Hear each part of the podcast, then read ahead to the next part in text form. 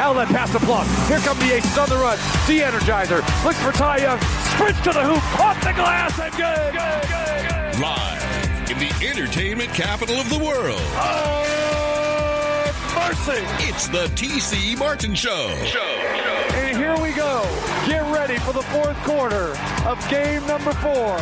It's time to get your daily prescription from the doctor. Hamby's gonna let one fly. Just a three. Just a three. The Energizer with a three from half court. Oh my goodness.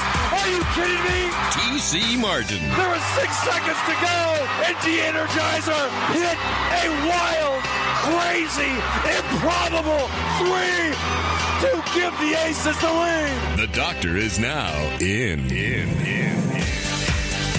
Glad to have you with us on this wild Wednesday, no doubt about it. And wild night last night, the Michelob Ultra Arena at the Mandalay Bay, as the Aces victorious, 96 to 90. They lead the best of si- best of five WNBA semifinal series, one game to love, seven thousand and nine.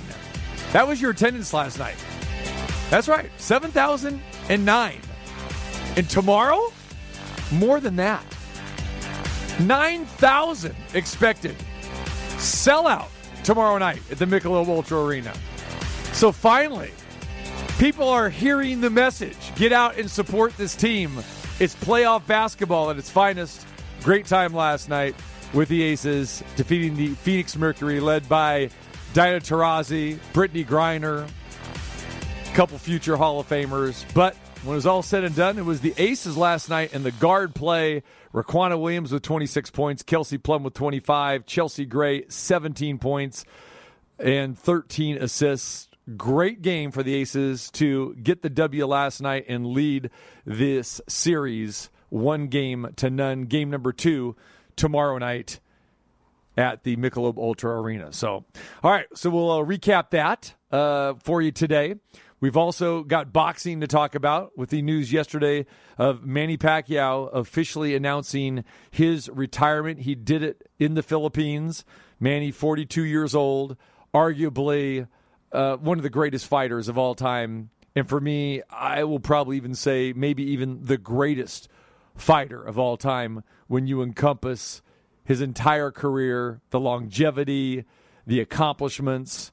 I mean, nobody accomplished what Manny Pacquiao did. Eight weight division champion. Think about that for a minute. Eight weight division champion. So we'll uh, salute Manny Pacquiao today. We'll uh, talk about his career. And I know a lot of people say, well, you know, when these boxers announce their retirement, does it really mean anything? Is he really retired? Because so many of these guys, you know, come back, retire again, come back. And we saw with Floyd Mayweather Jr. We've seen it with so many fighters. But with Manny Pacquiao, you got to believe that he's probably hanging him up for good. And we can talk about that today. 42 years old. He is running for the presidency in the Philippines. So that has a lot to do with it, too. And Manny's a guy, he loves boxing, he loves competing, but he's had a lot on his plate for a long period of time, flying back and forth between the Philippines and Los Angeles.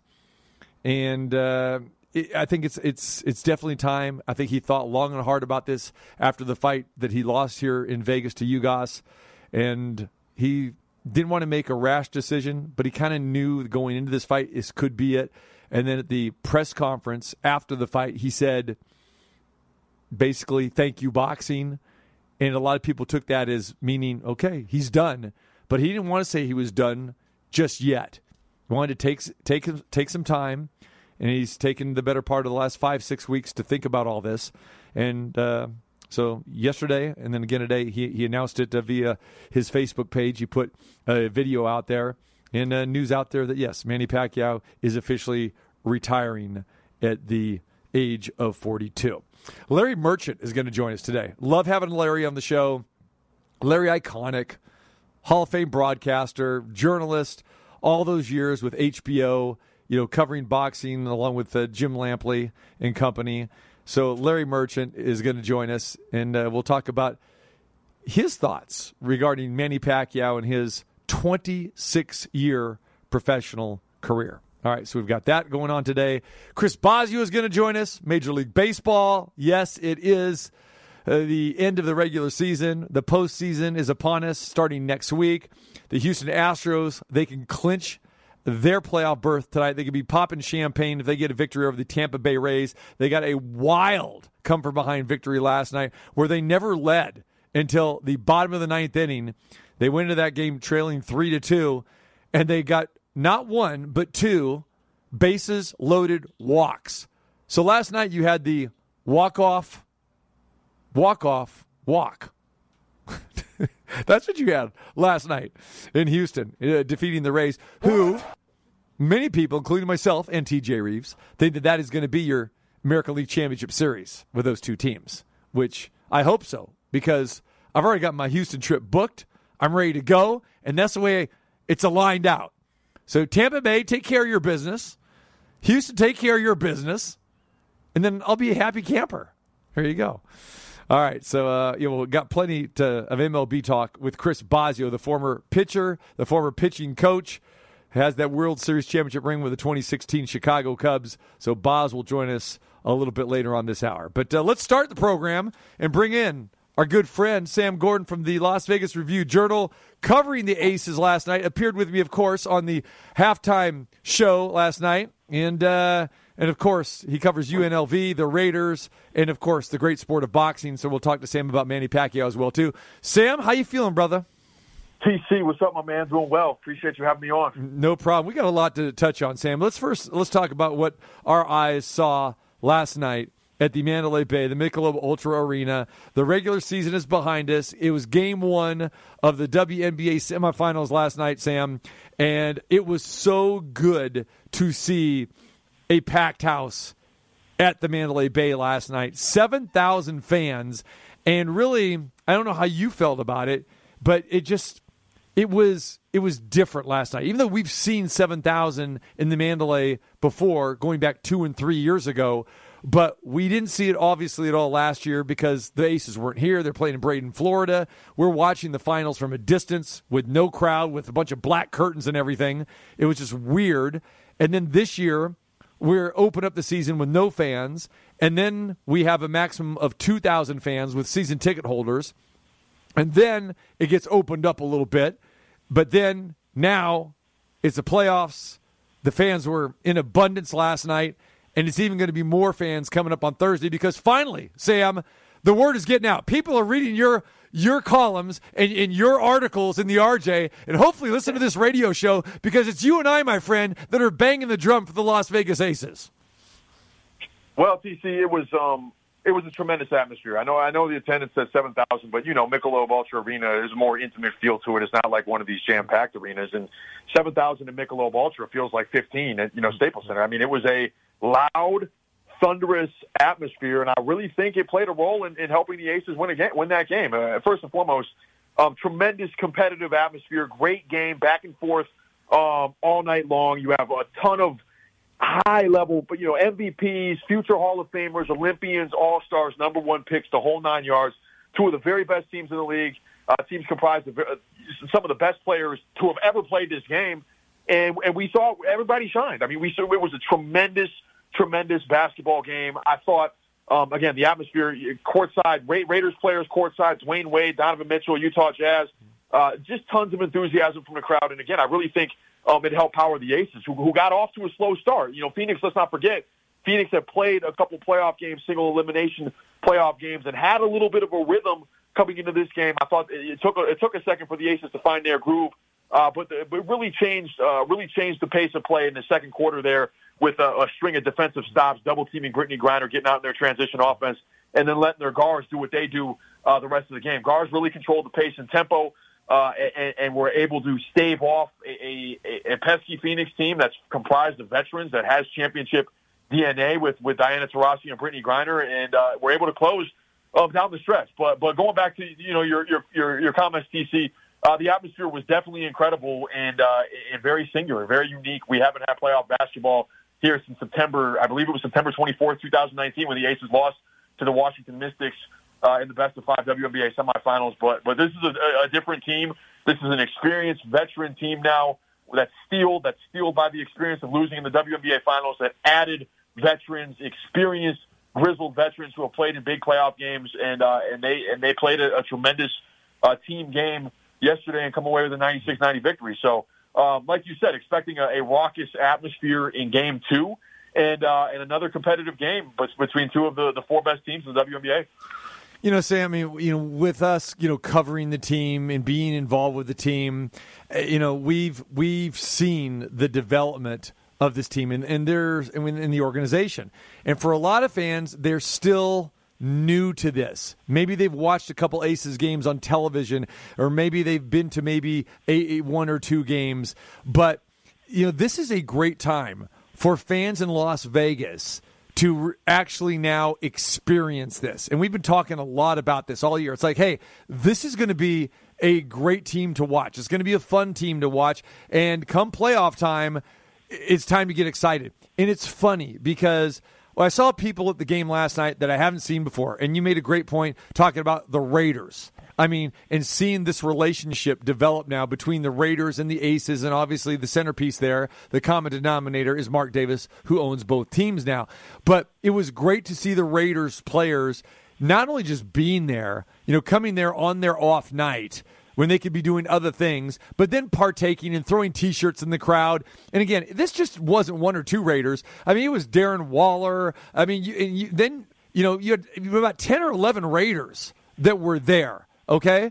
Uh, but then you had, like you said, you had the the NBA royalty there as well too, with Donovan Mitchell and Dwyane Wade and others, and we've seen this, you know, for All Star games and and playoffs games, you know, going back a couple years ago, and it's I just hope that more and more fans now are are getting a taste of this, and come Thursday night that there are 9,000 fans there. And that's what Bill Laimbeer said today that, hey, that's what they're expecting. And this continues to grow the Aces do make the final, that they can actually turn people away and have it be a sellout crowd there at the Mandalay Bay because it's a great place to watch basketball. But more importantly, like we've been talking about, the Aces could be the first team to win a professional championship, and they'll be the first ones hosting a parade here on Las Vegas Boulevard. I mean, there's certainly a, a, a strong possibility that TC. When you take a look at the um, at the, at the makeup of the roster, uh, you have bigs, you have wings, you have guards. You can play fast. You can play slow. You can play big. You can play small. Like there's no style of basketball that this team can't play because of the, the, the personnel they have. And um, and it really, I think the course throughout the course of the regular season. Again, this is a team that was in the WNBA finals last year.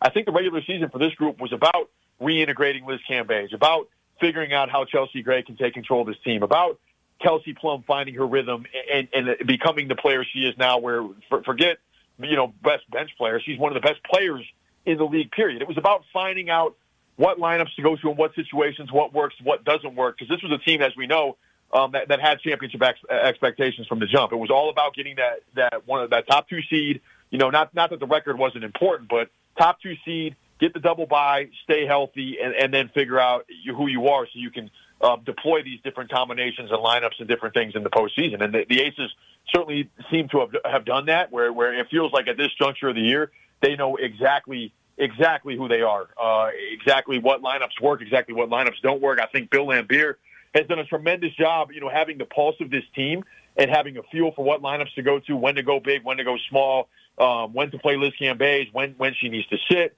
as she works her way back from COVID nineteen, when to run things through Chelsea Gray, when to run, things through Kelsey Plum, when to run through A'ja Wilson, so on and so forth. I mean, this is a very very cohesive unit that's developed an uncanny chemistry over the course of the season, and, and then going back to uh, you know, the support that the, the Raiders and that other NBA players have given this franchise throughout the course of the last few years, and just kind of the enthusiasm that they have for the WNBA.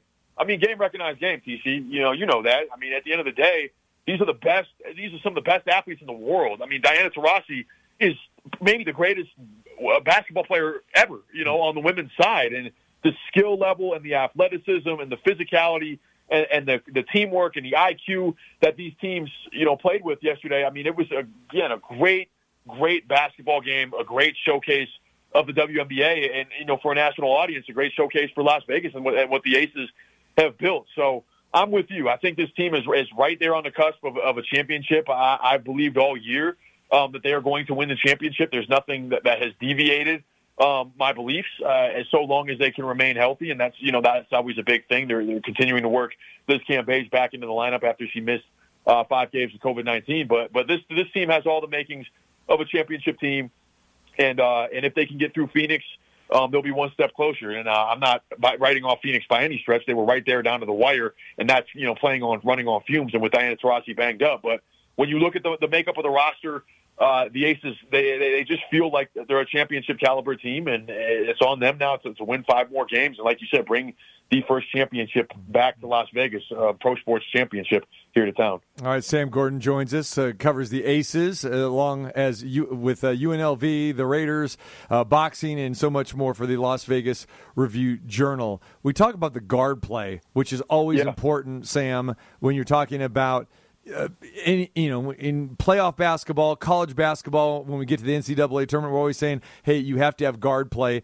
And that's is kind of unsung with a lot of people with the Aces. They always want to talk about A'ja Wilson, the reigning MVP, and then, of course, Liz Cambage. But last night, it was all about the guards, and Riquna Williams with 26 points, career playoff high for her. Kelsey Plum with 25, and then Chelsea Gray with 17 points and 13 assists. Like I said, those three guards alone combined for 68 of the Aces' 96 points. And the Aces have never had guard play quite like this. And I think it starts with Chelsea Gray just being your prototypical point guard who can dish the no look dimes, but then she could score. And we've seen her with game winning buckets. And remember, she has a championship with the LA Sparks. And for people who don't know Chelsea Gray, she is a phenomenal guard, went to Duke University, and uh, like I said, got that championship with the Sparks. And she is phenomenal. And she is the missing piece to this puzzle for the Aces, where Bill Laimbeer says, Hey, I've got a veteran leader. I've got, you know, a gold medalist. I've got a WNBA champion. And I got somebody that I can rely on come crunch time in these playoff games. And you know what, TC, that's exactly it. I'm actually working on a piece um, that's going to run in the Review Journal this weekend about Chelsea Gray and her status as you know, her moxie, her status as as a leader and as one of the most clutch players in the WNBA. So that that will be coming out this weekend. But yeah, she's she's so complete. She has no weaknesses in her offensive game. Understands time situation at all times. Three level scorer. Uh, can create for herself, can create for others, and the biggest thing, TC doesn't care about her stats at all. It's about winning, and it's about making whatever plays are necessary to win. If it's about if it's if somebody else has a hot hand, she has no problem deferring. I thought there were stretches last night, as we saw, TC, uh, Kelsey Plum was heating up, scoring 20 points in the second half. Chelsea Gray had no problem deferring to her and letting and letting Kelsey Plum handle the offense, run things through her. She's coming off double double ball screens, pin downs, and, and really uh, was in her groove. And then it was time to take control. Right back to Chelsea Gray, and, and she's able to do that. Um, the, the the backcourt, I think the thing that makes that this backcourt so unique is that everybody can create their own shot. Kelsey Plum is capable of creating her own shot. Chelsea Gray, as we talked about, can do that and so can Riquna Williams. And the most impressive thing, TC, when you talk about what they did last night, only three turnovers between them. I mean, they took care of the ball and were in total control. And I think that's, you know, Bill Laimbeer touched on it last night after the game. Is that's what makes the Aces so hard to guard is because, yes, you have to you have to account for Liz Cambage, you have to account for uh, for A'ja Wilson, and you have to account for Dearica Hamby when she's in there off the bench. And and, and Phoenix has the personnel and Brittney Griner um, to match up with the Aces front court. So okay, you want to you want to match up with the front court, you got to account for these guards too, and, and you adjust the game plan. You want to take away what the guards are doing. Well, then you leave yourself vulnerable to, to the bigs on the inside. So it's it's really a, complete team, and it's so thorough, uh, th- thoroughly well constructed uh, in terms of the players, how their skill sets complement one another. And I'm I'm really curious to see what what adjustments Phoenix makes because the, the guards last night were just so comfortable coming off screens, getting into the paint, and then making decisions, making reasoned decisions, looking for their own offense. That if the Aces guards are able to just take control like that, and like you said, guard play is so crucial in big playoff games at all levels, all kinds of basketball. If the Aces guards are going to control the, the game like they did yesterday, is this this series is going to be a sweep. Uh, Phoenix is going to have to do something to disrupt this guard play, but if you're going to do that, then you're giving up you're giving up opportunities to, to the aces uh, inside. So it's kind of like pick your poison. That was the purpose of, of, of constructing a team in this matter. That's what the aces were vying for, and they've succeeded in constructing a really thorough and complete roster. So, um, you know, tip, tip of the cap to the way the guards played, yesterday, and uh, now now uh, it's on the Phoenix uh, in game two and to see how they adjust and try and slow down that three-headed attack that spearheaded the victory last night. There you go. All right, Sam Gordon talking about the Aces. They get the victory last night, 96-90 over the Phoenix Mercury. The Aces lead the best of five WNBA semifinals, one game to none. And it's funny, Sam, as, as we're there last night, and then again, uh, you know, earlier today, I was at the Mandalay Bay with practice and everything, and you see people that are that that are coming out of the woodwork now. And it's one thing for fans to come out of the woodwork and the celebrities. I understand that, but as you know, Sam, I want to get your take on this. Now we're getting media that, that, that are coming out of the woodwork. And a classic happened earlier today when there was a national media members that came on out and they wanted to do some interviews. And uh, our good friend Jiggy says, okay, well, the press conference is going to be going on here pretty soon. Anyone else specifically you'd like? And they go, yeah, uh, headquarters would uh, like me to talk to A'ja, please. does that just say it all, Sam? Tell these ham and eggers to stay away, or if you're going to come, let's get it right, okay? If you're going to cover the sport, then cover the sport like you're supposed to cover the sport, right? Hundred percent, hundred percent, and um, you know, absolutely, and, and, you know, I know it's great for the franchise um, to, to get this additional kind of attention, and, and you know, hopefully from their perspective, uh, you know, winning like this and, and, and playing in games like they did yesterday um, is gonna is gonna be a boost to that. But yeah, I'm, I'm with you completely. Got to got to cover the sport properly for sure. Just have a little fun there. That's it. All right, my friend. Uh, you cover boxing so well. You're like me. You, you love it, and you're at every big fight. And we get the word yesterday that Manny Pacquiao officially retires. Uh, 62, 8 and 2, 39 knockouts, but that's really not the story, Sam. The story of Manny Pacquiao is that he beat 22 world champions. All right. Marco Antonio Barrera twice, Oscar De La Hoya, Ricky Hatton, Miguel Cotto, Antonio Margarito, Sugar Shane Mosley, Brandon Rios, Tim Bradley twice, Keith Thurman, the last guy he defeated here in Las Vegas. And that's only to name, you know, some. And there are so many others there. But the guy did so much for the sport.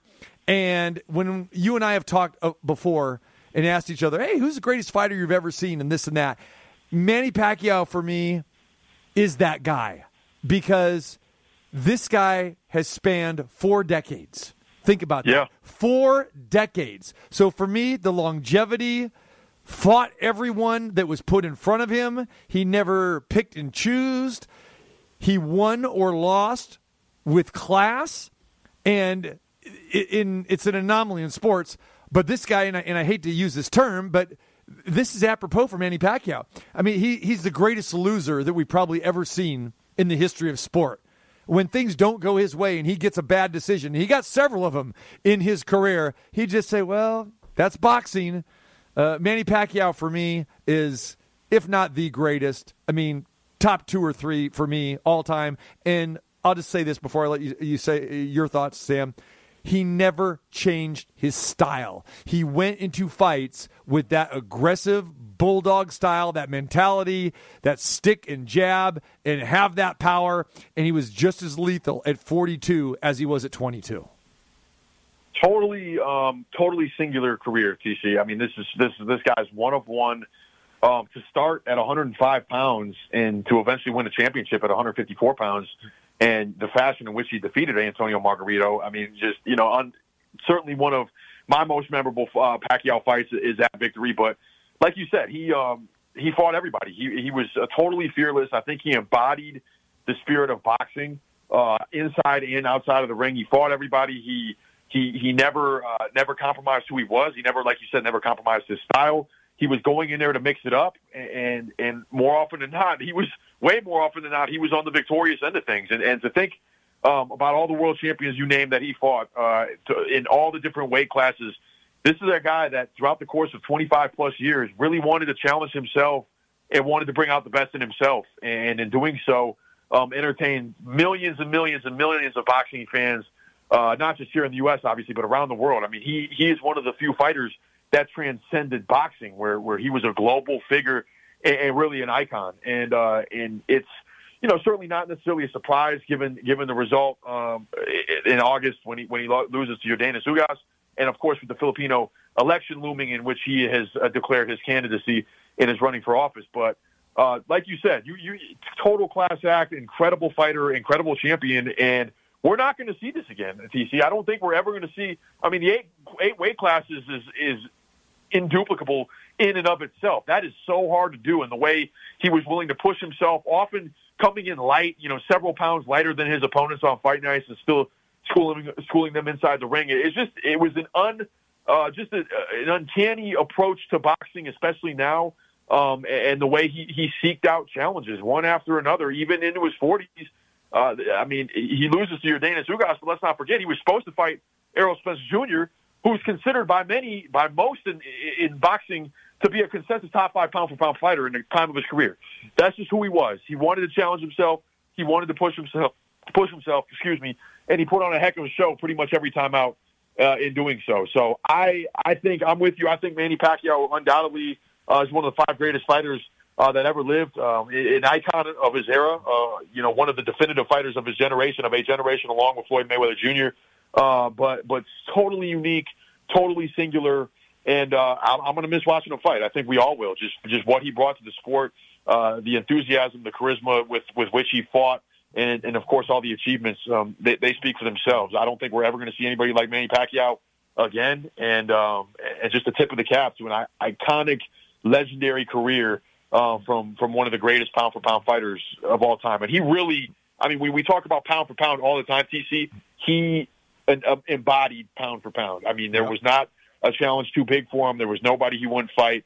So many iconic fights, and uh, and, and I'm never going to forget being there uh, for three of them that I was lucky enough right. to cover here with the Las Vegas News Journal. It was an incredible experience, and I'm going to miss Manny Pacquiao a lot. It's not even just you know the the what he did in the ring with the fighting, and with Manny Pacquiao, he was so different than any other boxer and with so many athletes out there today, Sam, that, that are full of themselves and they have a sense of entitlement, Manny Pacquiao never had any of that.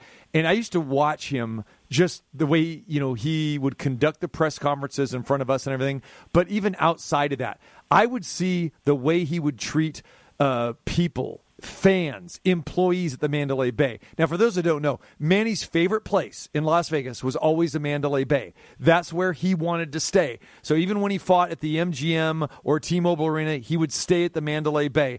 He then he would conduct church services, you know, down below there in the convention area, and you would have thousands upon thousands of people that would be there. He would just go out of his way to help people not only in Philippines because he gets all of that credit and people you know talk about that but for people here in Las Vegas I saw it with my own eyes how he would treat people and give tickets to employees at the Mandalay Bay or just you know people that couldn't afford tickets or whatever he is just a phenomenal human being that was always giving after give after give. So we could talk about Manny Pacquiao, the athlete, Manny Pacquiao, the senator, Manny Pacquiao, the professional boxer, but Manny Pacquiao, the human being, the Manny Pacquiao that you and I got a chance to talk to and meet. See, that's what just resonates with me. And you're right. I don't think we're going to you know, see another Manny Pacquiao. Maybe the closest thing to Manny Pacquiao, and it's going to be, you know, down the road when we can actually compare, is Canelo Alvarez.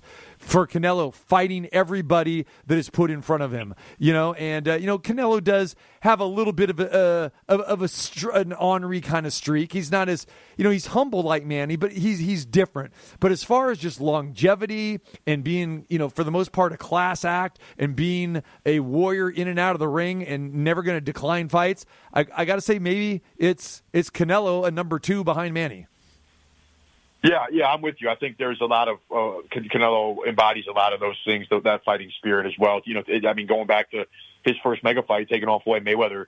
Uh, at that point, at that time, right there with Pacquiao, was 22 the, years know, old. Yeah, right, yeah, yeah, right. yeah, for sure, and willing to take on that challenge, knowing that he might, you know, sacrifice his, his perfect record. But uh, I went out. I was I was fortunate enough, TC, um, to go out to to Wild Card Freddie Freddie Roach's gym where Manny Pacquiao um, always conducted his training camp, and uh, you the, the the the fans were gathering outside of the gym. You know, well before his workout had even started, and and, and we're out there after I left when when the workout concluded, and he made time for fans uh, after every single after every single training session. Would take pictures, would sign autographs he really understood the power of his platform and was very gracious uh, in using that. So to your point, I mean, uh, an incredible, I mean, incredibly singular fighter and an incredibly unique um, human being as well. Somebody with that kind of platform, that kind of power, that kind of reach, that that conducted himself the way he did. So uh, he was, I mean, he was incredible. And, and again, not necessarily a surprise that the retirement uh, that he announced his retirement, everything he's going through right now, uh, preparing for a presidential campaign. But but he blessed us, you know, for 25 years and 20 years here in Vegas uh, where where he staged most of his biggest fights. Uh, he, he blessed us with some of the most memorable fights and, and performances uh, in boxing history, and and his legacy um, is secure and, and will be forever. He's an eight division champion. Uh, 105 all the way up to 154. I mean, who can imagine that? And, fought the best of his era. Class act in the ring, class act outside the ring, and then left an indelible imprint on, on the sport of boxing um, moving forward. His, his legacy is, is, second to none. All right, Sam, real quick, just a, a quick answer here before I let you go. Obviously, there are still people that are questioning. Well, do you think Manny will come back? Maybe for one last fight. He announced his retirement. Do you think he actually does come back uh, after this? Whether it's a swan song in the in the Philippines, or maybe you know uh, one more mega fight, or do you think he truly is done? Gut feeling gut feeling, I think this is it. I, I think this is it. Um, I, now, it, would it blow me over if there's one more fight in the Philippines? Uh, you know, sometime in the next, you know, early next year to, to, to help promote the presidential campaign. I wouldn't shock me, but I don't think that's necessary at this point. I think Manny Pacquiao's status as an icon inside, outside the ring is is is secure, and I don't think he needs another victory to help his presidential campaign. He's been a, a Filipino politician since 2010, a, Senate, a senator since 2016. He knows the game. Uh, he knows he knows what what he's striving for uh, in politics, and I think this is time where the time where he makes that his full time focus. There's no nothing he left for him to accomplish in the ring, yeah. so my gut feeling this is legit for and, sure. And I think he thought long and hard about this before he made this decision. He wouldn't make a premature decision. I think when Manny says, "Hey, he's done," uh, that he wants to be done, and and unlike a lot of other fighters, I think you know we take Manny his words like, "Hey, he thought long and hard about this, and it, it, he's hanging it up for good." So, Sam, great stuff. Uh, appreciate it as always. Whether it's uh, Aces, Raiders, UNLV, boxing, great stuff. We look forward to seeing you back at the house tomorrow night for game number two between the Aces and the Mercury. Thanks, TC. Can't wait. See you there. Take Appreciate care. It. There he is, Sam Gordon. And go check him out at the Las Vegas Review Journal.com. And uh, you could catch his videos with Raiders stuff as well, his articles, all there. And of course, it covers the Aces, has basically covered the Aces since day one here in town. He's a good follow on Twitter as well, too, at by Sam Gordon. All right, we've got more to talk about regarding Manny Pacquiao. All right. So, tribute to Manny Pacquiao today. Next hour, we're going to hear from my good friend Teddy Atlas. He is going to chime in.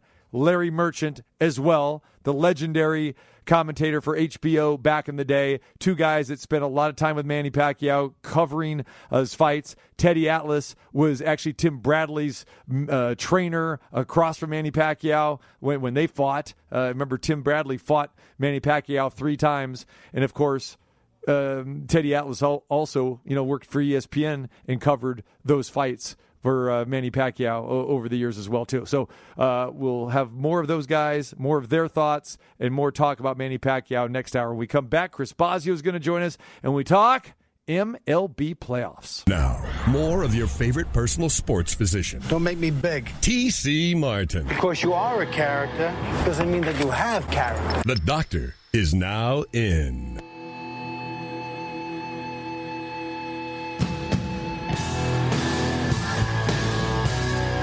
All right, let's talk a little Major League Baseball here.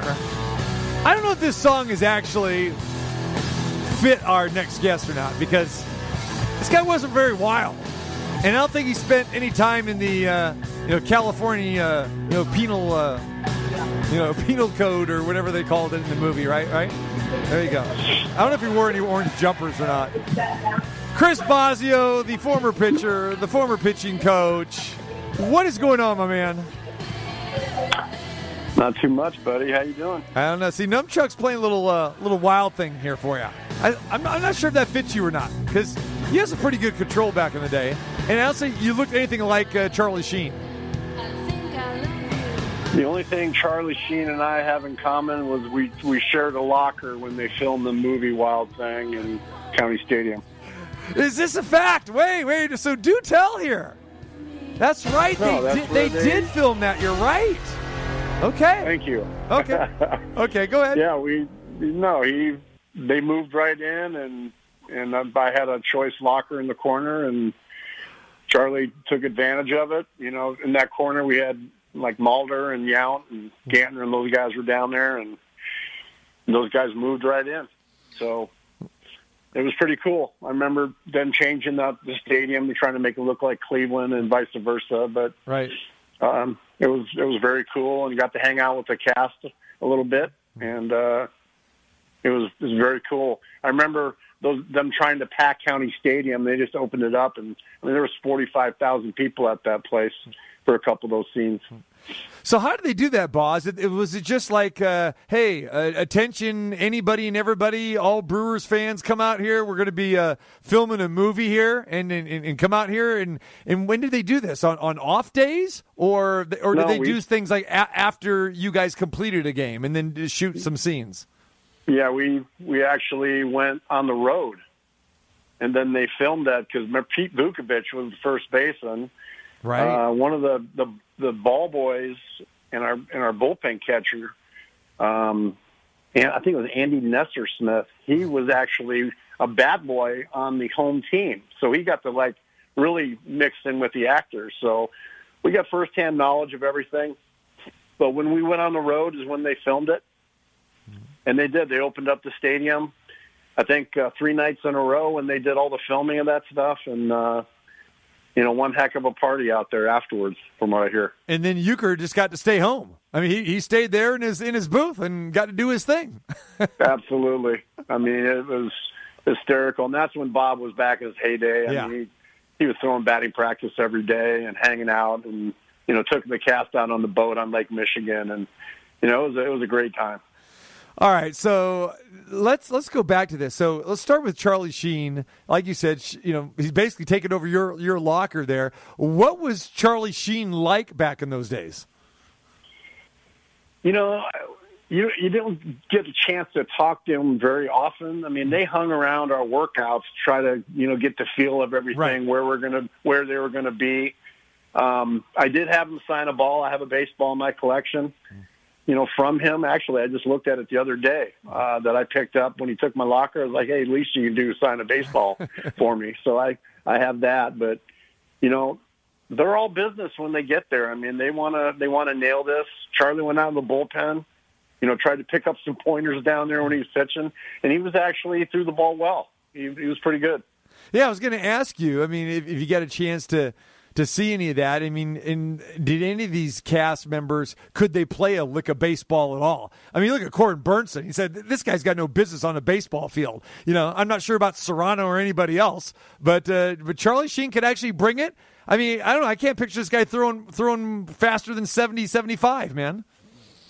Yeah, that's it's more like sixty. Right, right, right. like like you're go, like you're going to Cal Expo at the State Fair, right? There it is. Yeah, they'll they can make it look as hard as they want, but it's sixty poo. It's all of sixty two, and you know they Right. try. that makes sense. Funny stuff there. All right, uh, Chris Bosio, a little, and that's something you and I never ever talked about before, and I don't know why. It just it never kind of clicked that because I forgot all about that that they did film that at County Stadium. That's uh. That's some interesting stuff there. And of course, like you said, with Uecker and everything as well, too. And Uecker on top of the world. I mean, at that point in time, this guy's doing TV in the off season. He's making guest appearances. I mean, like I said, he was at his height at that point in time. Yeah, he was in his heyday, and him and Bob Costas doing. Uh, I believe it was uh, was it Monday Night Baseball back then, Right. and Yeah. yeah, I remember when I was pitching with Seattle. Uh, I pitched in a game in Texas when it was coming down to the wire there in '95, and those guys were the announcers, and uh, it was good to see Bob because of my days in Milwaukee. All right, Chris Bosio joins us. All right, Boz, Astros and the Rays tonight. Astros win or a Seattle Mariners loss. Uh, they clinch it. They can pop a little champagne. I don't know how excited you know you you want to get. I mean, they kind of expected to to get to the postseason here. When you're in a team of this type of situation and you've got higher aspirations, d- do you believe in the celebration, or is it like okay, let's let's curb the enthusiasm here and let's let's wait until you know, we actually, you know, win a division or or, or win the ALCS? I think because it's such a dogfight, I think they'll celebrate a little bit. You know, it's different. Like obviously, look at St. Louis; They're very businesslike, but at the same time, what an achievement.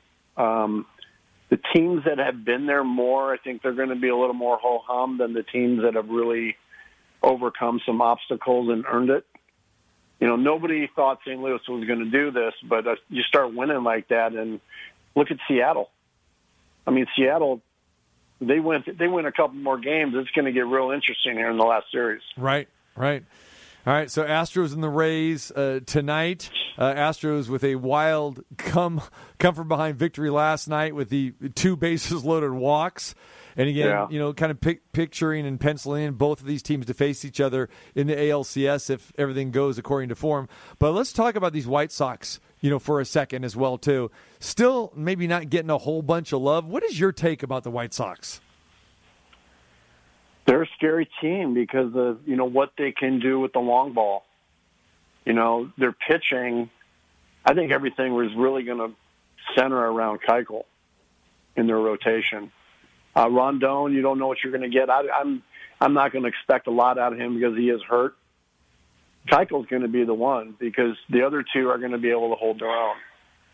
But you know, Chicago's they're going to have to score some runs to make this happen. I don't think the pitching was quite where they wanted it to be at the end of the year, and that's what happens when you, you know, you're able to stretch it out a little bit. Who do you think in the AL has the best pitching right now? Best starting pitching? The best starting pitching? Oof. I would probably go with Tampa Bay. Yeah, even though even though they kind of mix and match a, a, a, little bit the way they do, they're the they're the hardest ones to hit in the first five innings of the game. To me, that's the starting pitcher. Yankees, Red Sox, Seattle, Toronto, all battling here for the wild card. Call it, man. Who comes out of here? I think it's going to be Yankees, Red Sox. I think the Red Sox are going to find a way to, you know, somehow score some runs here in Baltimore, and then, uh, you know, the Yankees. the Yankees got their hands full. You know, uh, you know they're not they're not out of the woods yet. They've everything's had to fall perfect for them. You know, and that's the Big Apple. I'm never going to say they're out of anything because I've seen some crazy stuff happens, but boy. uh one big hit by another team, and all of a sudden this whole scenario changes. And this AL East has really been crazy. I mean, we've seen the Yankees go through, you know, losing streaks, and then they put winning streaks together. I mean, it's you know they haven't been really consistent at all. Even though, I mean, they're what 23 games above 500, but in obviously you know not catching the Rays, they're seven back. But you got them, the Red Sox, and Toronto basically all within you know three games of each other. And like you said, you know the, they're going to be battling out here because you've got what Yankees and and Toronto here for the next couple days. That's going to go a long way. And when you look at this Toronto team, I mean, I love them offensively. Then I guess you know here's the question mark again regarding pitching, and you know then you throw Seattle into the mix, and again, I mean they were basically just you know, people viewed it as they were just selling off the farm. They're going, okay, we're getting rid of Graveman, we're getting rid of, you know, other pitchers and other players and that sort of thing. And then they came and have taken care of Oakland, like about whatever it is, four, five, six in a row now. And uh, they're still trying to make this interesting here. So, uh, very interesting wild card positioning down the stretch here in the AL. Absolutely. You know, and this is what it's all about. Teams that you don't expect – to be there are there and could very easily get in this thing.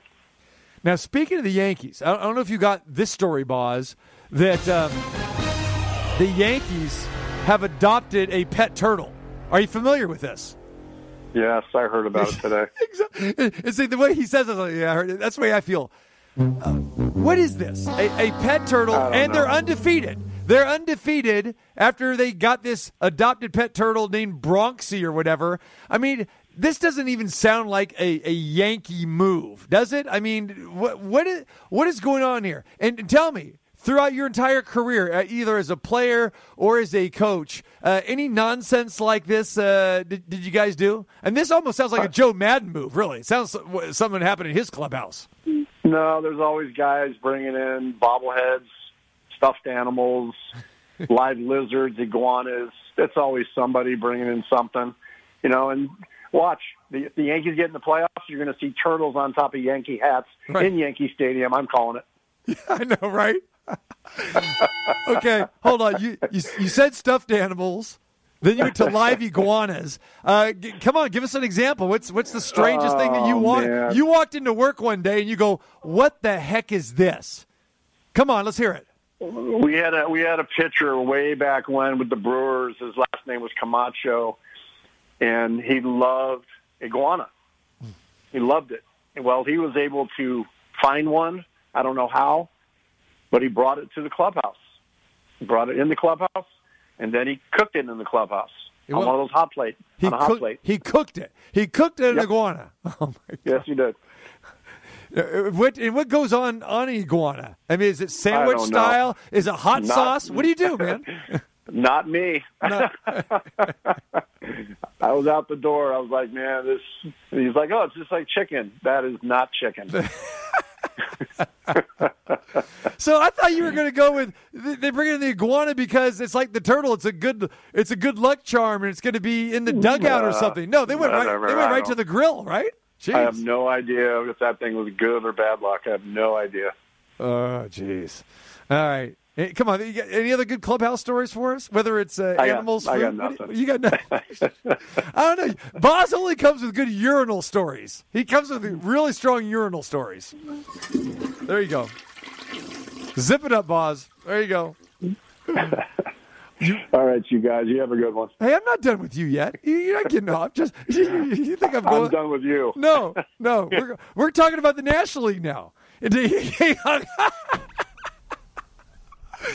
oh, get him back on the phone. I'm sitting there want to talk to him about the Cardinals, man. 17 in a row. Let him know. Jeez.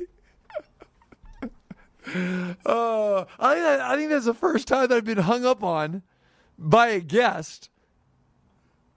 I've had some friends hang up on me before, and I mean, Boz, you know, definitely is, you know, in, in that in that category.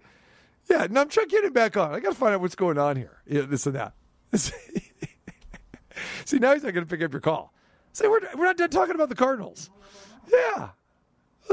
Oh, he's trying, trying, trying, trying to blame us. Let's let's go. Okay, but Boz, I, I'm sitting there saying that you that you that you hung up on us, man. I said Boz wouldn't do No. that. Okay, that's No, I got up and walked walked around the corner and click. Okay. I'm like, oh my god, he he did hang up on me. Oh, that's hilarious. All right. We're kissed and made up. Uh, Cardinals, 17 in a row. I mean, when, when, when they when they won five or six in a row, I'm going, yeah, so what? Seven, eight in a row. Is this a story? Eh, probably not. They're still w- far out. 10 in a row. Then, they- then they played the Cubs and they swept them. Then it went 11, 12, 13, 14. Now we're up to 17. What is going on there? How about the Dodgers have to play the Cardinals in a one game playoff? yeah. Yeah. That is unbelievable. If this thing stays the way it's going to go, I, I some of the stories that are coming out of the playoffs this year are absolutely incredible. You're talking about a Dodger team right now sitting with 102 wins, but more importantly, a Cardinal team that's won 17 in a row. That's going to need every one. Crazy. How does this I don't know what the, I don't I don't know what they're going to do in a one game playoff. Who do you start? right?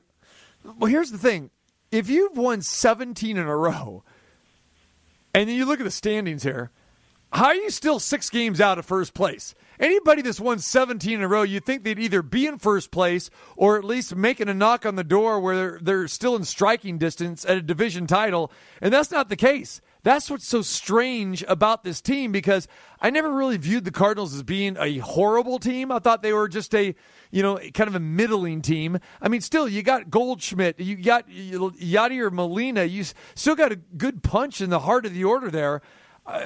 They've won 17 in a row, and they're still six games out of first place, and not and not even a lock for a wild card.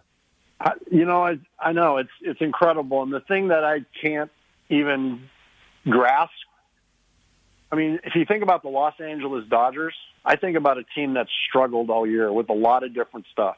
The Bauer thing, injuries, going through a, just a, a waiver wire, piecing this thing together, and then making a huge, huge trade, and you know, and and, and getting Turner and probably the guy that's going to win a Cy Young and, and, and Scherzer.